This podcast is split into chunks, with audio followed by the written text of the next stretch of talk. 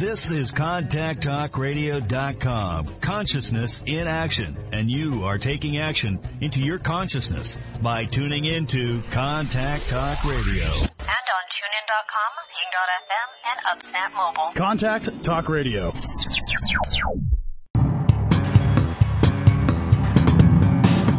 Hey, this is Al Cole from CBS Radio, thanking you once again for taking time out of your hectic schedules to tune in to another fantastic weekly episode of Living Fearlessly with Lisa McDonald.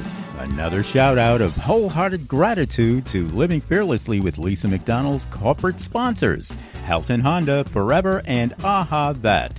Your reviews, clicks, shares, downloads, feedback, and testimonials are always appreciated. Lisa's purpose and mission is to uplift you to fearless and to live more. To appear as a prospective guest on Living Fearlessly with Lisa McDonald or to connect with Lisa regarding her suite of products and services, you can reach Lisa at livingfearlesslywithlisa.com. So for now, hey, our fearless friends, here's Lisa living fearlessly with Lisa McDonald. Good morning, everybody. Thank you so very much for joining me, rejoining me again here on Living Fearlessly with Lisa McDonald on the Contact Talk Radio Network. Listenership spans to 145 countries, 220 TV radio terrestrial satellites, and the potential for many iTunes downloads.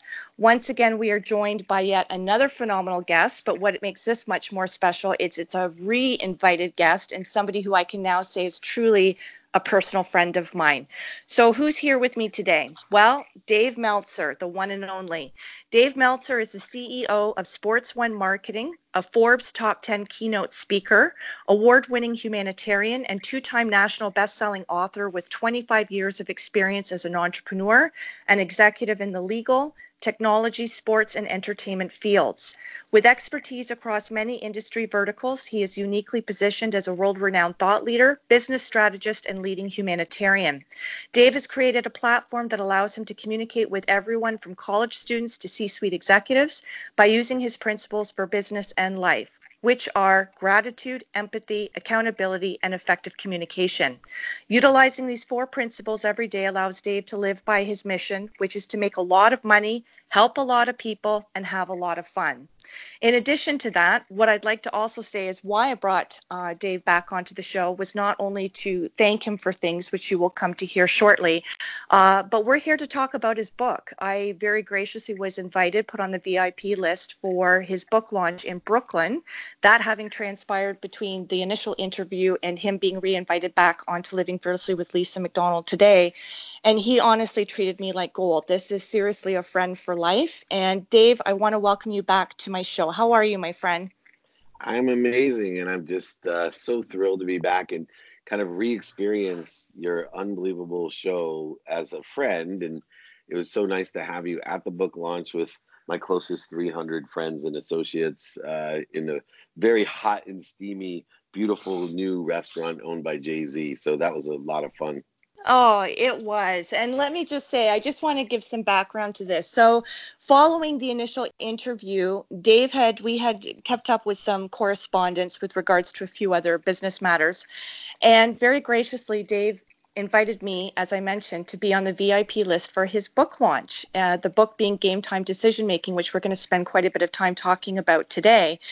And I came from Toronto, Ontario, Canada to Brooklyn, made my way up the entranceway. And before I did so, I was super impressed because what was on the side of the building of this swanky restaurant was your face. Somebody had painted your face with all your social media handles uh, with your happiness catchphrase. And I thought, oh my God, what is going on here? so then I walk up the stairs. You're to my immediate right and you very graciously asked the people who were uh, staffing the event to pull up a table so I could sit beside you, your beautiful wife, Julie, and two of your kids that were there. And I'm thinking, wow, this man is something else. Like, you are the real deal, Dave. I mean, you really went out of your way to make me feel special. And I was probably the only one in the room that wasn't a close family member or a business associate. So the fact that you extended that, honor and privilege to me outside of your gracious time on the airwaves before and now again. I can't thank you enough. Well, you know, it's one thing to teach people or tell people or advise people on being kind to your future self or what it's like to live a life of gratitude. Uh, those four principles uh, that you list out are really important to me. And I've lived the other life of, uh, you know, manipulation, overselling, back end selling, and separation, and uh, where, you know, I would do things differently. And I know what works. And I want to encourage other people, inspire other people that, look, it's not very hard to be kind to your future self, to go ahead and pick up trash when you walk by it by extend a smile, hold the door open, uh, walk a grocery cart back. But it's amazing when you do the little extras. Uh, in French, it's called lagniappe. A little bit something extra can mean so much more exponentially. And uh, that's what I live by. So it's nothing to me. I will tell you, it's hard to be radically humble when they put your face on the side of a building with your catchphrase and all your handles.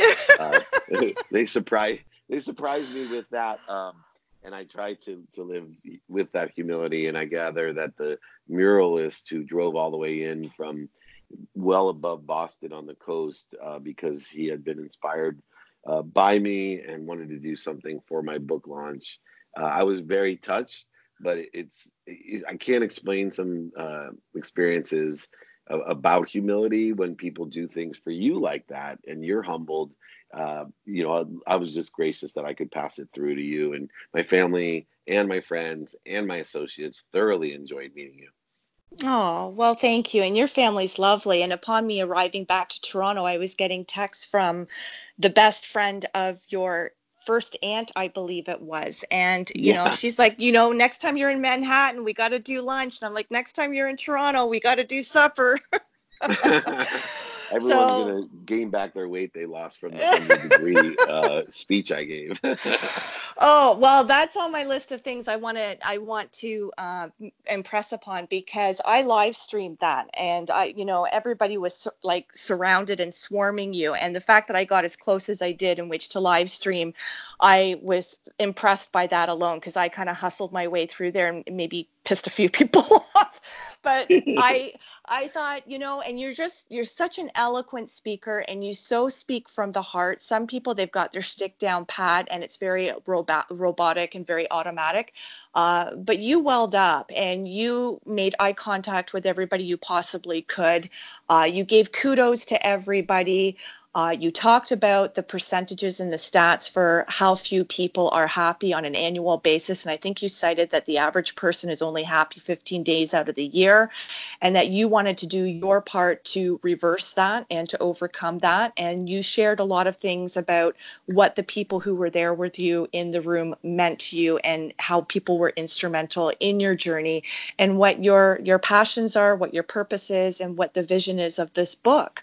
Um, so, and I got a, I got my copy from you, and I know it was sitting at the curb. I was waiting for Uber. Everybody was like ready to go, and I thought, you know what? He's already been too kind to me. I can't ask him on the curb of the street at whatever crazy hour it was to inscribe it, but I'm grateful enough.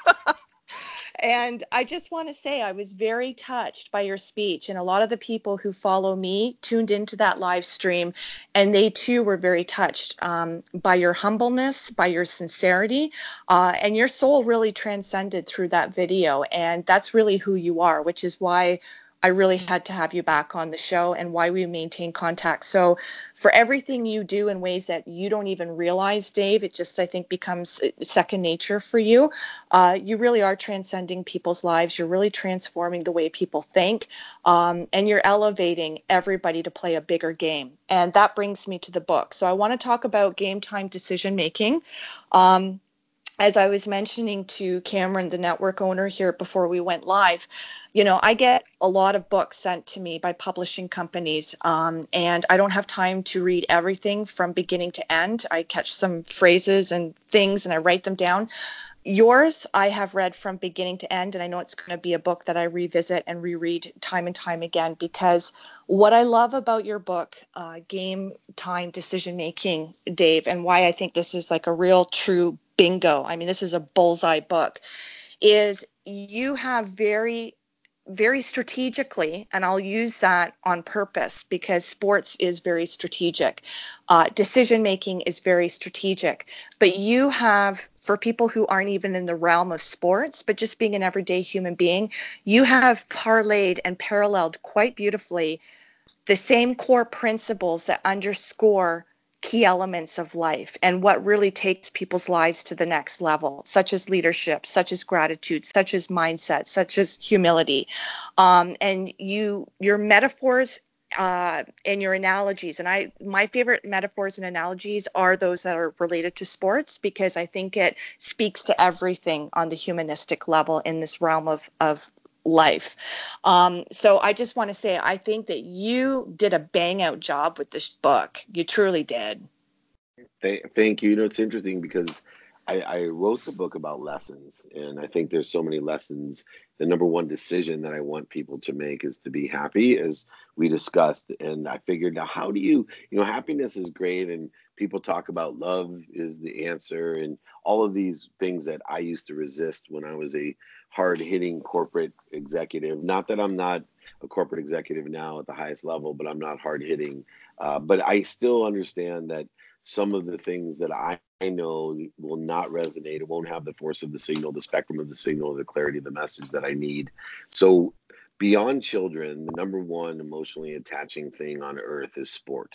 Mm. Uh, men, women, children, uh, they're emotionally attached to sport, dependent upon what sport they love, and there's a million different sports out there, some digital now and some traditional. But what I thought was, wow, what if I could take, you know, 10 really big life lessons on how to be happy and I could do a pre-game analysis uh, of that for people and tell them here's the lesson that I'd like you to learn, and then utilize sports stories from all sports and all generations. You know, way back from Vince Lombardi to Danica Patrick to Maria Sharapova to you know Belichick, whoever it may be, John Wooden, and use all these great stories from sports to teach the lesson that I put in the pregame analysis, and then give my own post game analysis uh, through the experiences and the perspective and lens of productivity and accessibility that I have. And I believe that I accomplished my mission of helping people to make an ultimate decision at the end in a very obsequious manner to be happy. And I think if you read this book, I'm really empowering you with the tools, with the pregame analysis, the sports stories, and the postgame analysis mm-hmm. in order to effectuate happiness into your life. Well, I think you you most definitely accomplished what you set out to do, and you did it in spades. Uh, so you should be very proud of yourself, Dave. Um, and it just it, it, just took the level of me being very proud to know you. Um, and I talk about that at the humanistic level. I'm not talking about your accolades, your success, your notoriety, because uh, I've interviewed and I know a lot of people in that realm, as you have too, and and very generically have cited in your book uh, and different conversations that we've had. You know, a lot of people fit the bill for what defines success, but at the end of the day, it doesn't necessarily qualify or become synonymous with them being a stellar human being, right? You strip them of all their success or what they're known for on the global stage. At the end of the day, are they still the same person, right? Do they really carry those same inherent beliefs? And I think that's, you know, whether you're a politician or, you know, Epstein or any of these guys, that other people looked up to for years and years as being successful. I think because of the ultra information era that we live in, that we have accessibility to all types of details, that it's so important to be true and to live towards or walk towards your potential. And that's where I'd love to inspire people is to consistently every day, persistently without quit, pursue their potential of their higher self. Absolutely. Well, and one thing that I said I'd made reference to in the initial interview, but because the focal point at that point was not your book, it's more, I'd like to delve a little bit deeper into it now. But I myself am a former athlete. You know, I used to have the regimen that most athletes do when they're at that high competitive level, you know, training seven days a week, uh, twice a day in the pool. Swimming was my sport of choice. And for me, have, with it having been an individualized sport, I knew at a very young age, especially as it relates to personal growth, personal development, at the end of the day, whether you play a team sport or not, you're only ever in competition with yourself. And if everybody shows up, rises, and knows how to effectively maneuver things and make those on the spot decisions, uh, then if you are in a team environment on on the field or on the court as a team everybody's bringing their A game. But because it was only me ever in competition with trying to aspire to get my best time or shave time off my best time and looking at that clock on the wall and doing my flip turns and, you know, all of that stuff, that even though I no longer swam, that what that has done for me and the currency that that has carried through every aspect of my life as a mother, as an entrepreneur, um, you know, it's always about showing up and and trying to outperform yourself. It's not being in competition with another radio show host or or somebody else who's a speaker or whatever. It's really how does Lisa focus on Lisa and hone and perfect what she has yet to learn and look to people like you who have done similar things and have perhaps done it better and go okay there's somebody to go uh, be coachable from. There's somebody i can go learn from. And so I love anything that pertains to sports because I'm very driven that way and I am a very highly competitive person. Uh, so whether you're no longer in sports, I think everything that you've learned in sport continues to transcend in your life. And a lot of that does come down to focus, discipline, investment of time, uh, and really being able to visualize and manifest. Would you agree? Absolutely. And I love the fact that you collaborate in the individual sport, a team aspect, because in the humanistic perspective, we're all connected, right? Yeah. But we have we have to do our own job. You know, part of teamwork uh, is doing your individual work uh, and understanding the whole. But you have to do your job, and so many other people don't live in gratitude as a teammate. They don't live with forgiveness as a teammate. They don't live with accountability as a teammate. And most importantly, the inspiration, the in spirit, the connectedness between having interference or corrosion between not only the connection that inspires them, but more importantly, those teammates that are inspired themselves have to be able to allow that inspiration to go through them and without corrosion or interference, inspire other people. And I tell people all the time, you have to do for you in order to do for your team. Even my own perspective over the last few years, I've reprioritized my entire life to mm-hmm. put my own health ahead of my family and ahead of my business. I've never done that before until I realized this lesson of teamwork. What good am I to my family or my business if I'm not here? Right? Very true. feeling well. And it's the same thing. So I love the fact that you really draw from I need to take care of myself. I need to do my job. I need to live to my higher self. Therefore, I will inspire others around me, elevate others to elevate myself and when I can provide an opportunity to be and connect to that which inspires me, the ultimate overwhelming force of energy that not only has a clearer connection, but more importantly, am I in the flow where that flows through me, me appreciating it, meaning me being thankful, and two, adding value to it, and then giving it to others, that's teamwork. Absolutely. Beautiful. Well said. Now, for the benefit of the listening audience, Dave, and again, eventually the podcast subscribers once this uploads and calibrates, you talk quite a bit about the Ben Franklin effect. I'd love to hear more about that from you. It's really evolved over the years. It started, my mom made me read the biography about Ben Franklin, and it's a very long, boring book. But my one takeaway that changed my life was that he said that if you ask for help, if you ask for help, you become an investment of other people and they will help you not only with what your objective is, but more importantly, in the long term, as an investment, be successful. You are now part of them. And the hardest thing that I learned throughout the years, as everyone knows, is to ask for help. I'm great at giving. Most people are great at giving. It makes us feel good. It's almost a selfish aspect of the ego to give everything that we have but most of us don't like to ask right? It creates separation inferiority superiority. It creates an ego-based consciousness. And so we devoid ourselves or create an interference or corrosion to the connection of others by drawing from them inspiration and assets and resources in which their skills knowledge and desire have acquired in order to create a flow. And so that book the ben franklin effects that i need to ask you know four things myself to be an investment. Now, I call it also the reverse Ben Franklin effect that now the more that I ask, the more that I can give. So I create that flow. So the two questions of the Ben Franklin effect are number one, can you help me or do you know anyone that can help me is a better way to phrase it. And more importantly, how can I be of service? And those two things, those two questions, if that's all you did all day long, was ask, how can I be of service or provide value or service? And then, do you know anyone that can help me in person, on the phone, via email or media, radio, print, TV, or social media? If that's all you did all day long, I can't tell you how successful you would be no matter what industry you're in, especially if you're in any of the sales industries from financial planning to real estate to any type of manufacturing sales, etc. Those two questions will blow out your network and create a flow of abundance that you would not.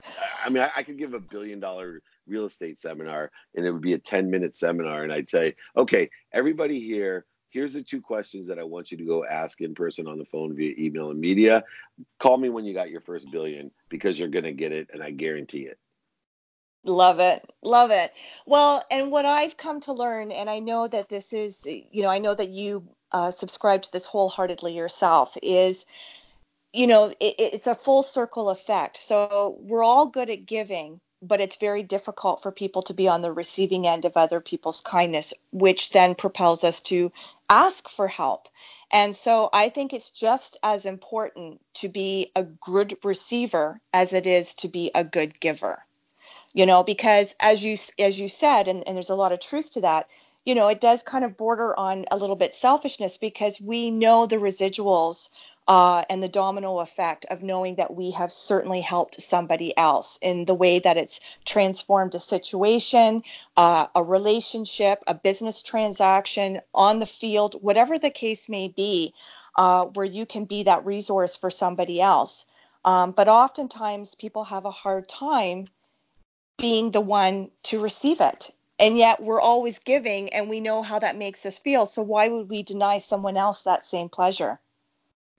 Absolutely. It, it's so counterintuitive as well as it really is the most illustrative of all ego based consciousness when we don't ask for help. It's a matter, you have to be so vulnerable and so radically humble to ask people for help that you have to live closer or in pursuit of the truth consciousness that only allows you to be in the flow and produce more.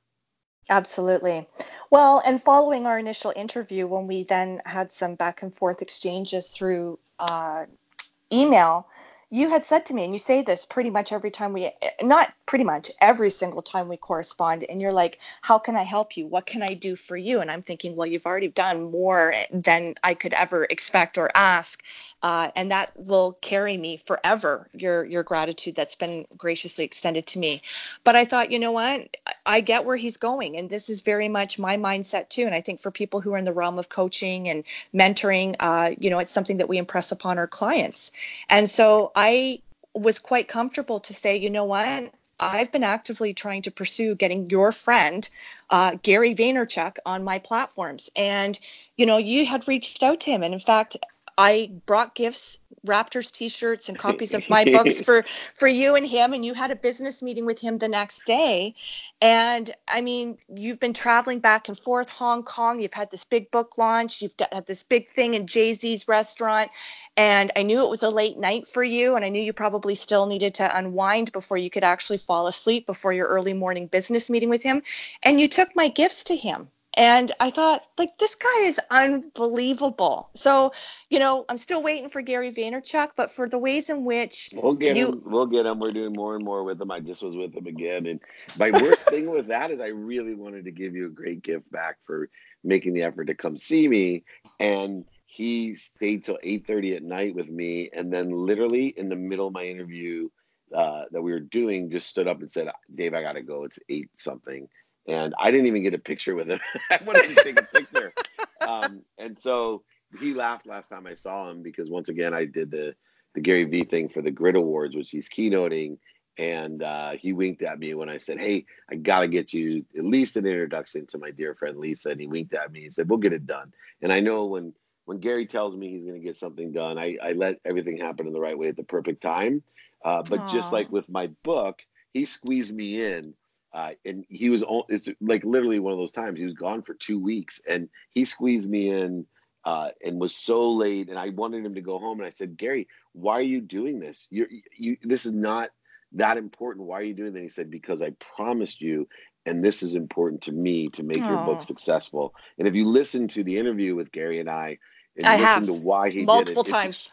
yeah, it's extraordinary, right? The way that he just, I love the way he starts, and the, I love his commitment to, you know, he he walks the walk, and nobody could understand the amount, uh, you know, because i i'm you know, let, us say I'm one tenth of, of Gary's following, uh, which is extraordinary uh, to be at, but mm-hmm. one tenth of his following, I could imagine having ten times the following of how many asks uh, that yes. people do, and he is so gracious and sincere uh, and he has a different style than me, and I enjoy his style and I appreciate him. And we are co mentors of each other, helping each other out, like he says at the beginning. Dave has a swimming pool, and I want to learn to swim. I have a basketball court, and he wants to learn to play basketball. and when he, when he moved in my neighborhood, I was thrilled. I was thrilled, and I still am to be in his neighborhood. Uh, so, anyone out there that maybe kind of turned off by you know Gary's uh, harder, straightforward attitude. I love he it. A, he's a softie. He's the real deal. And yes, I promise you, Lisa, at the right way at the perfect time, he'll be on this show someday.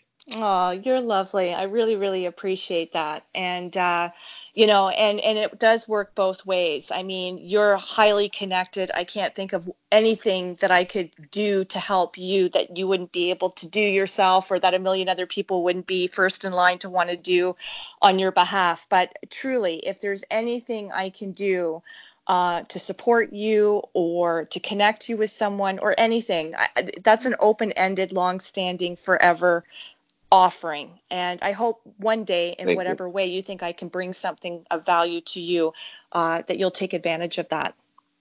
Thank you. I will. Uh, I'm sure something will come up and we can get into the flow together. So thank you. Well, thank you, my friend. So, again, going back to a couple of things in your book that really resonated with me. And uh, on page 94, I'm going to cite you said you need to have a learning zone outside of your comfort zone because it will allow you to expand and learn how to make harder and more complex decisions.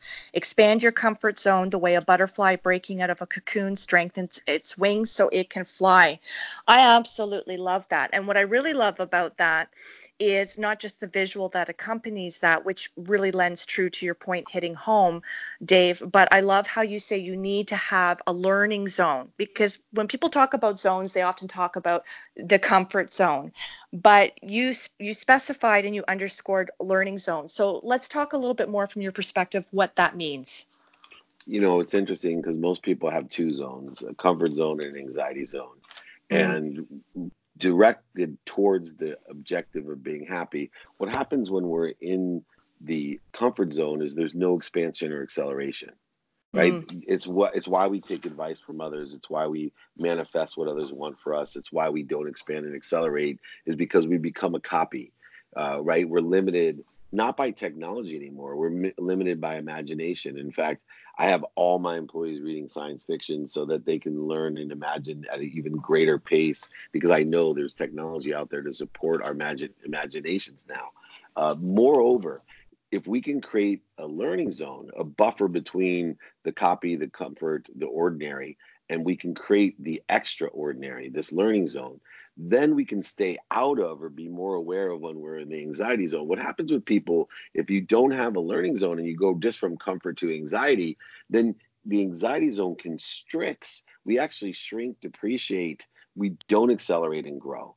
And so what happens to so many people is they go ahead when they're in the anxiety zone because they have no learning zone they're, they're not used to the expansion and growth. They go to drugs and alcohol opiate addiction depression all these things that actually accelerate and shrink down the comfort zone. So people that used to have uh, at least a broad comfort zone end up because of those things not being able to get out of bed. Mm. finding themselves in hospitals finding themselves dead overdose sick depressed and so it's so important to understand when I'm in the learning zone and to be inspired by that consistent, persistent pursuit of your potential, to learn to love what you're doing, to go ahead and experience just like a butterfly. You know, if you cut a hole in a cocoon, you kill the butterfly because his wings will never fly. We mm-hmm. need to be in the learning zone and strengthen our wings so that when, you know, just like nature, when we're strong enough to break out of the cocoon, we're strong enough to fly. And here's the coolest thing about having a learning zone is if you have a learning zone and you stay in that learning zone, pretty soon your learning zone size becomes the size of your comfort zone. And what used to be in your anxiety zone now becomes your learning zone. And you have a whole nother anxiety zone even farther and farther out. that's what it, that's what acceleration and growth is. And that's what we're missing. That's where happiness is created, is that we need to stay in the learning zone. Absolutely. Okay, so I just had a couple simultaneous questions come to me. So, based on your own rapid growth momentum, the way you continuously scale, leverage every aspect of your business, and who you are as a person based on your commitment to personal growth, personal development, um, what causes you? Like, I mean, does your success cause you any level of anxiety? Uh, is there like how am i going to be able to maintain this sustain this? You know is this sustainable? Like am i going to out like how do i keep up with myself? How do i keep up with the bandwidth of my own self? Yeah so what i do is i carry two mindsets. Uh, the first mindset is the first action. There's only one action in a day and that action to me is to find my peace center happiness joy uh, and i do that through 20 minutes of meditation and i find my highest frequency uh, at the beginning of my day. And that's my mindset. I know that I only get one action because after I take my first action, everything is a reaction. Uh, mm. When I find that higher frequency, when I find that comfort, that love, that joy, that truth, and in the pursuit of my potential, I now put myself in the learning zone. So, what keeps me, and I have anxiety every day because I have an ego, and the ego, you know, allows me to be focused but I don't allow it to depreciate me. I don't believe it's a motivator. So what happens to me is that my awareness or mindset is when my ego based consciousness puts me out into the anxiety zone. You know, is this going to have enough? Is there, you know, enough, just enough, more than enough? Where, where am I? Whenever I have fear, when I have the need to be right, when I have the need to be offended or guilty or separate or inferior or superior or, or angry or anxious, whenever any of these things happen, my second mindset for the day is every reaction should be go back to center 1st mm-hmm. So I mm-hmm. don't, I have disciplined myself at a high percentage to go back to center before I react. And the faster that I can get back to center, then I can stay in the learning zone instead of accelerating downhill. So the analogy that I use for this is that when you're in the learning zone, you're a car sitting on top of the highest hill in San Francisco. Mm-hmm. And all it all it takes is one finger to keep that car on top of the hill.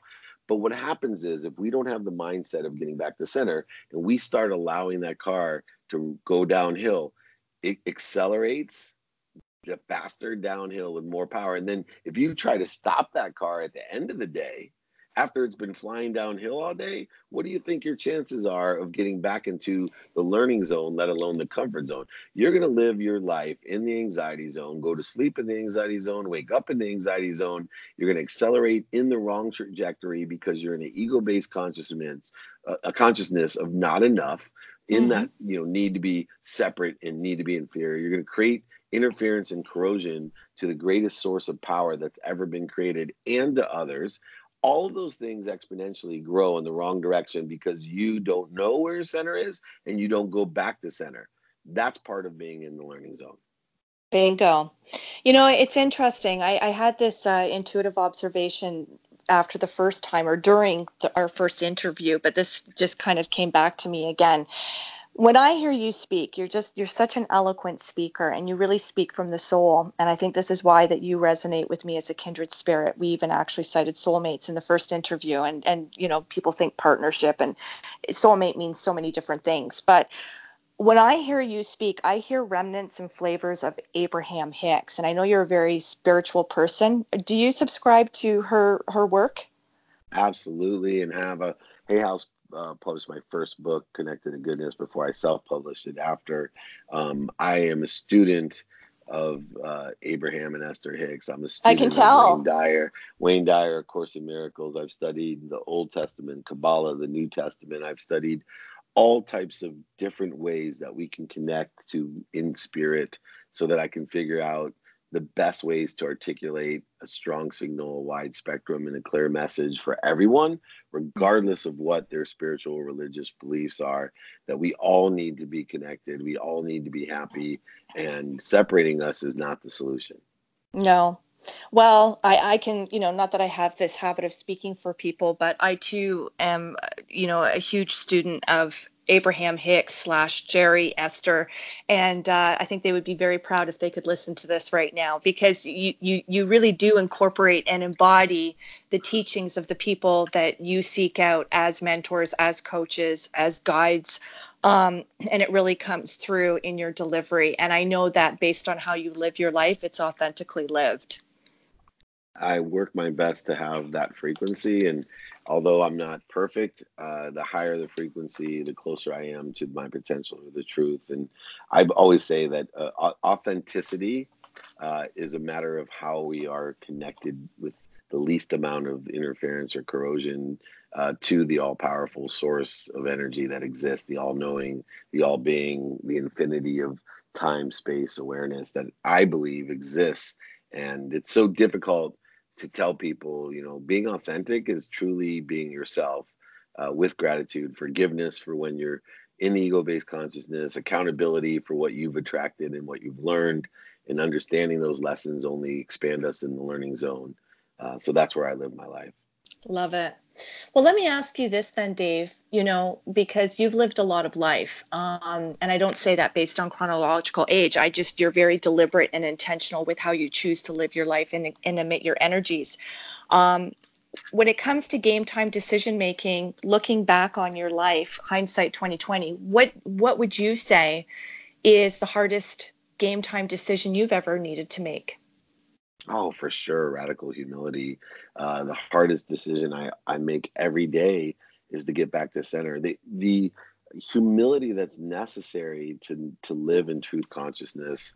Uh, if I could tell myself one piece of advice at 15, 25, 35, 45, and here at 51, it would simply be to be radically humble and ask for help. Find mm-hmm. those people that sit in the situation that you want to be in and simply ask for help. I lived so much of my life thinking I was in control.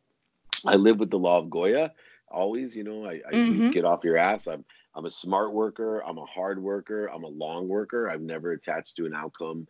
I've always, you know, known to, to think long and to work long.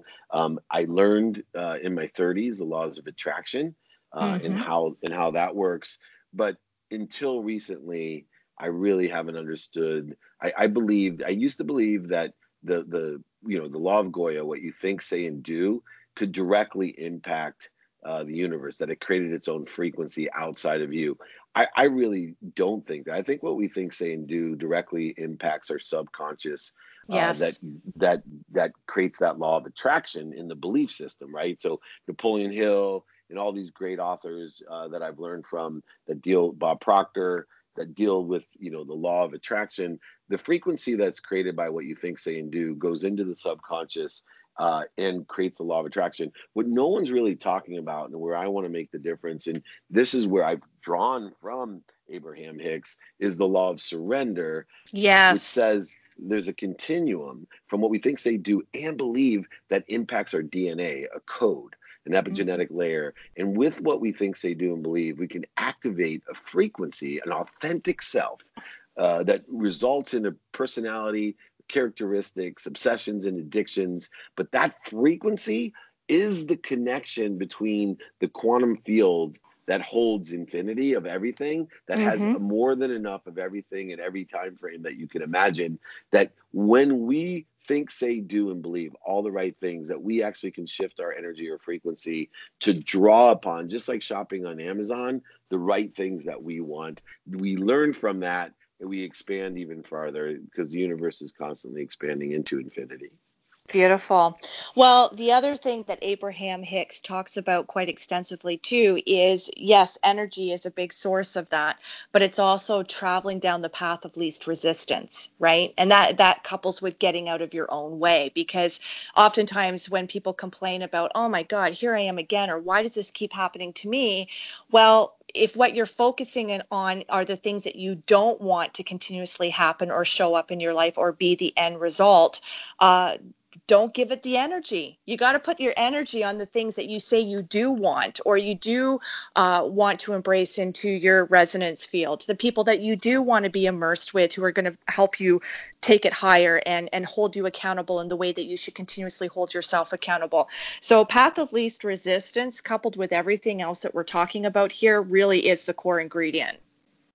Oh, absolutely. And I think it's so counterintuitive to understand surrender that you still have to work hard, work long, work smart, and think right, believe right, all these different things. But when you think of surrender, we think about like getting high, sitting on my mom's couch, you know, high and broke and drunk or whatever. But it's not. I, I think, you know, surrendering is the hyper aggressive state, the biggest and hardest action. Like you said, what's the hardest decision I've ever make is surrendering yeah. because you know, it takes so much faith and it takes such awareness that people don't even understand the amount of inspiration and energy that's necessary to surrender. They think that working hard is is where the energy should be spent. No it should be in the surrender combined with working hard smart long and believing all the right things for what you want rapidly and accurately well, that's right. And the other thing that Abraham talks about too is are you choosing to always constantly swim upstream or downstream? Like which one's in the flow here? right.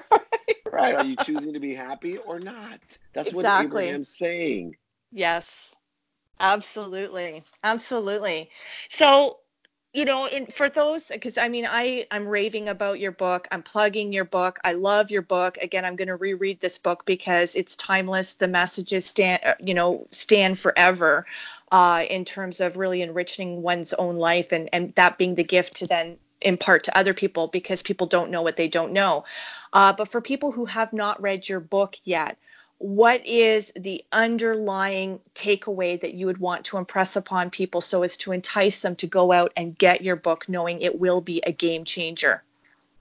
This book will allow you to make more money help more people and have more fun which i believe are the three ingredients to being happy. So if you want to make a lot of money help a lot of people and have a lot of fun and be happy buy this book. It'll be the best investment that you've ever made Absolutely. And so, what's on the trajectory for next? I mean, because I mean, again, I look at you, I look at your success, I look at what you're always endeavoring to do and, and how you've got your hands in a myriad of different pots. Um, are you already strategizing as to what the next decision is for you for game time decision making as far as goals and intentions goes? What's on the list? What's next? For, I have a really big vision. You know, I want to empower a thousand people uh, yeah. through my coaching I, want to empower a thousand people so that they can empower a thousand people to empower another thousand people to be happy. My philosophy uh, and my vision for my life is simply focusing on finding those thousand people that will be within my coaching sphere allow me to empower them because a thousand times a thousand is a million a million times a thousand is a billion and if we together the thousand, thousand, and thousand, the Meltzer 1000, if we can do this, not only will the world's collective consciousness change, we I think that because one particle of light overreaches millions of particles of darkness, that the universe will change by the happiness that's created via the things that I've learned and now transcode all the way back from you know the Sanskrit to Kabbalah to Abraham to the Old Testament, New Testament, and many, many other religious texts and spiritual texts that I've written and continue, they're read and continue to read. But my mission in life, and the irony is, I could not figure out how to make a hundred billion dollars, but I have figured out how to make a trillion now because I know that if, if I can empower a thousand people to empower a thousand people, to empower a thousand people, a thousand people that I can coach to do this, that I will make over a trillion dollars because of the abundance that's created and because of the catalytic nature of what I'm doing. And I truly believe I'm 51 years old and you know at 50 that's just 20 people a year that I need to learn, subscribe, work with me in order to do this and that's very doable. So, you know, as quickly as I can, but realistically, it's the first thing that has huge world implications that I believe that I actually can effectuate. It's not a pipe dream. It's a mathematical equation that I mm-hmm. believe I can do. And I think other people believe I can do it as well. And I'm one of those believers. I wholeheartedly believe in you. And, uh, you know, people often talk about, you know, sky's the limit. And I say, no, your, your limitations are the limit. So if your, your goal in life is to continuously be limitless, then beyond the sky is the limit. So I, I there's no doubt for who I have come to know you to be, uh, and and I'm sure there's everybody who knows you could attest to this. Uh, yeah, you will accomplish that, and I'm I'm one of those people. So thank you for taking me along for the ride. Oh, it's uh, destiny, like you said. People don't understand soulmate, but I absolutely, you and I have been together many, many, many lifetimes, and our soulmates and, and the, the frequency that we speak at is uh, appreciated and understood. Well, thank you. And I echo your sentiments right back to you, Dave. So thank you. Um, just quickly, uh, before I give you an opportunity to plug where you can be reached and where your book can be purchased, Dave, um, when you cite in your research the statistic of on average for the, each person on average they only really have or feel 15 days out of each year of happiness where are you on that scale what's the metric for you that's awesome. So why I feel I can empower others is that I actually am happy 365 days a year, 366 when we have leap year, but not all day long. so my my potential to reach the point where I want to be happy every day, all day long. But I mm-hmm. know that if I can just get people to be happy for 365 days, they'll still be within the context of my infinity, which is, hey, you know, like I t- talk about my favorite story of walking outside at four in the morning, you know, for, after I've meditated in a perfect state of mind, going to work out, and my 17 year old's car is not outside, my 17 year old daughter's car is not outside. I'm not to the enlightenment yet of uh, being able to stay at peace at that moment, uh, mm-hmm. uh, and and I wasn't very happy at that moment. But I got back to happiness very quickly, and I learned some valuable lessons. Uh, Wayne Dyer said it best. He said, "Have you ever noticed none of the saints that exist had six children and had to fly across country with them. Uh, when I get the enlightenment to fly across country with all my children and stay at peace and happiness the entire trip, uh, then maybe we could talk about being happy 365 days every minute of the day. But I'm telling you, you know, here in America, 15 days is not enough. I know around the country, uh, there are places uh, in Europe and other places that they have more than that as far as days. But we deserve a billion people on Earth that every day they're happy and their biggest challenge is how do I stay happy each day, not how do I stay happy in a day. Love it. Well, let me just ask you this because I do sometimes, oftentimes, I actually play devil's advocate. So there's a lot of people out there in the personal realm um, who find that there's a very there's a big differential between happiness versus joy no differently than people who reference goals versus intentions so some people would err on the side no differently than if we're talking about intentions that joy is really the more purpose driven energetic sphere that we would want to continually reside within energetically. And some people have said, and I'm not taking sides on this, I just would be interested to get your perspective, that happiness is more of a fleeting type feeling as opposed to joy being a more central type emotion. Well, what are your thoughts on that? Do you agree with that? You may not even agree with that. I don't know if oh I agree with goodness. that. Yeah, it's interesting because this is a woo woo problem. This is where we create a problem for this is you know i'm the elvis of spirituality right i have yeah. stolen you know elvis took you know what music existed and he made it mainstream the problem with you know like you said goals and intention or joy and happiness is that when you have studied enough and paid attention uh, to that enough and raised your awareness of that, your vibration of it, uh, you understand the difference between the two. You may not agree or, or disagree, but you understand the difference between joy and happiness and goals and attention. Don't have to agree with it. My philosophy is that let seven out of eight people not know or not believe anything I say on earth. Seven out of eight of them. But I'm going to use the language, I'm going to use yep. the energy, I'm going to use the signal that's strong enough, the spectrum that's wide enough, and the clarity of statement. And the words that I choose are to infect, affect, and inspire one out of eight people on earth, one billion people. Because I know that once that collective consciousness exists, that we won't have to explain the difference between joy and happiness. I'm not sure. I'm not sure if I believe all of it, but I know there's a big difference and I don't realize or think in my head that in order to get a billion people on earth, I need to describe or have that argument or even intention or attention to that matter. For me, when I say happy, I know that I a thousand people like you are telling me, Dave Meltzer, you can coach me and teach me to teach a thousand to teach a thousand. I'm all in. Whether Mm. I think happiness is joy or joy is happiness or the different, the same, etc. I if look if a billion people are joyful, the same results will happen. Right. So why, why why waste my energy and time trying to figure out the rest or teach other people the difference? Even though I do have an opinion of the difference, I don't even want to express it because I'd Yeah. rather people be happy and joyful. Yes. No, and I love that because you know, and it, personal growth is a funny, we're a funny mix of people. Uh, you know, like in the ways that we know how to shine, we're committed to the growth, the inner work, taking responsibility, uh, really pushing the boundaries even with ourselves, setting the standards always higher. Uh, you know, when we get caught up in the personal realm world of playing semantics, at the end of the day, if these positive characteristics or emotions or whatever category they fall into, if they all happen to fall under the same umbrella of what is positive, of what is uplifting, of what is encouraging, of what is inspiring, then who cares? That's my answer. Exactly. You and I are on the same page once again. Yeah, but I just wanted to say that because, you know, and not that you and I pay attention to critics or naysayers. I mean, there's always going to be people who are operating out of the filter of, oh, but what about joy, Dave? Let's talk about joy.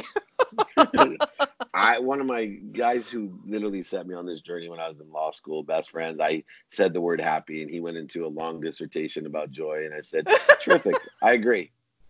Does it change Yep. my opinion? No, I, I'm still doing what I'm doing. Call it joy or happiness. It's all over. I love the fact that you want to be joyful. Me too.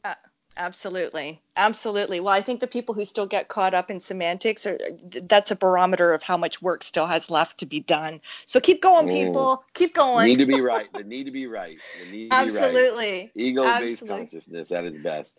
Yes. Well, being mindful of time, and I could talk to you forever, um, but we've only got a couple minutes here before we have to wrap up. So, again, I'd like to give you the opportunity to share with the listening audience, the global listening audience, and the podcast subscribers where can people purchase your book? Where can people connect with you for a consultation? And just in general, where can people find out what's coming up on your venues if they want to attend a speaking engagement or they want to tune into your podcast, et cetera, et cetera?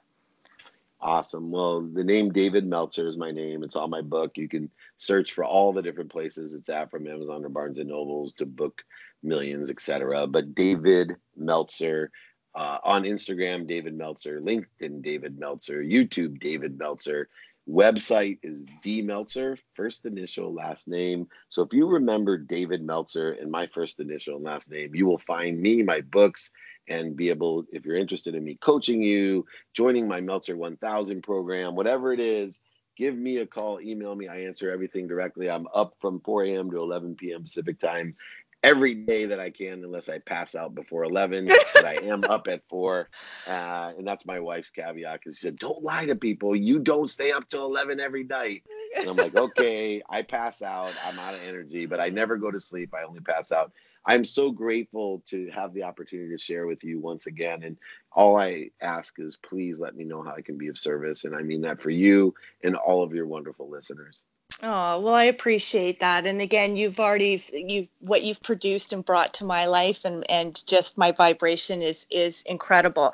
But yeah, I'll, I won't say no to another wink wink nudge nudge to Gary Vaynerchuk. There we go. You got it. I'm working on it. I am your agent of Gary. Oh, I love that. And listen, and I have to be selective because I will tell you, out of all the people, I was with Kobe Bryant yesterday. I don't know if you saw the picture. Out of all the people in the world, here's the coolest thing: if somebody would have told me that instead of having a Kobe Bryant picture on my wall in Jersey, that I would have a crushing it number one of 500 limited poster signed by Gary Vee, and more Ah. people asked, more people asked me to meet Gary Vee, and more people excited about at meeting people. I had 30 people that went to that studio with me last week when I was in New York, and people waiting in the lobby, not only to meet me, but to meet me so I could introduce them to Gary Vee. Um, you know, I went to Kobe yesterday. Nobody in my office is like, "Can I go?" I was. Are you like, serious? yeah. I'm like, that's Kobe Bryant. Oh, my what world God. am I living in? So more props to Co- to Kobe, but even more props to Gary Vee.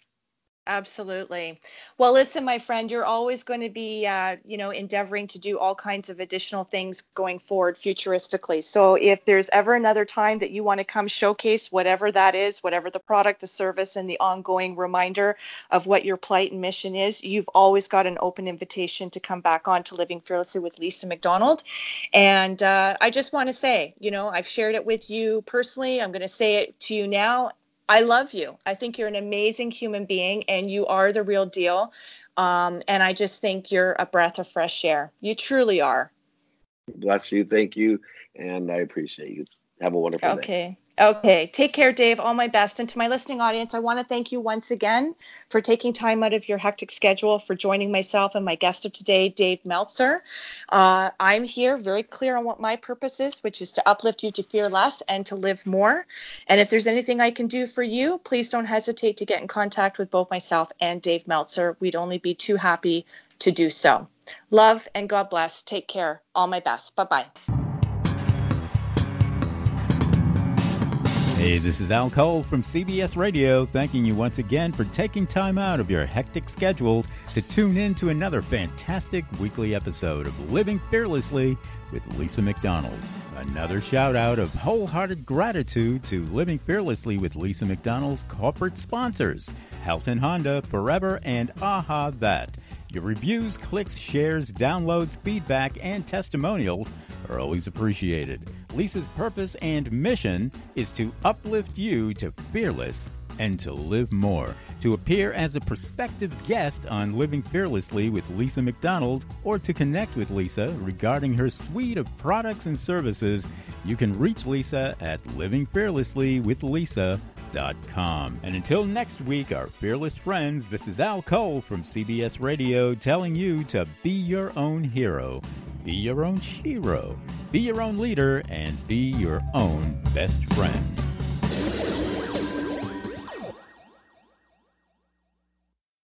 This podcast is a part of the C Suite Radio Network. For more top business podcasts, visit c-suiteradio.com.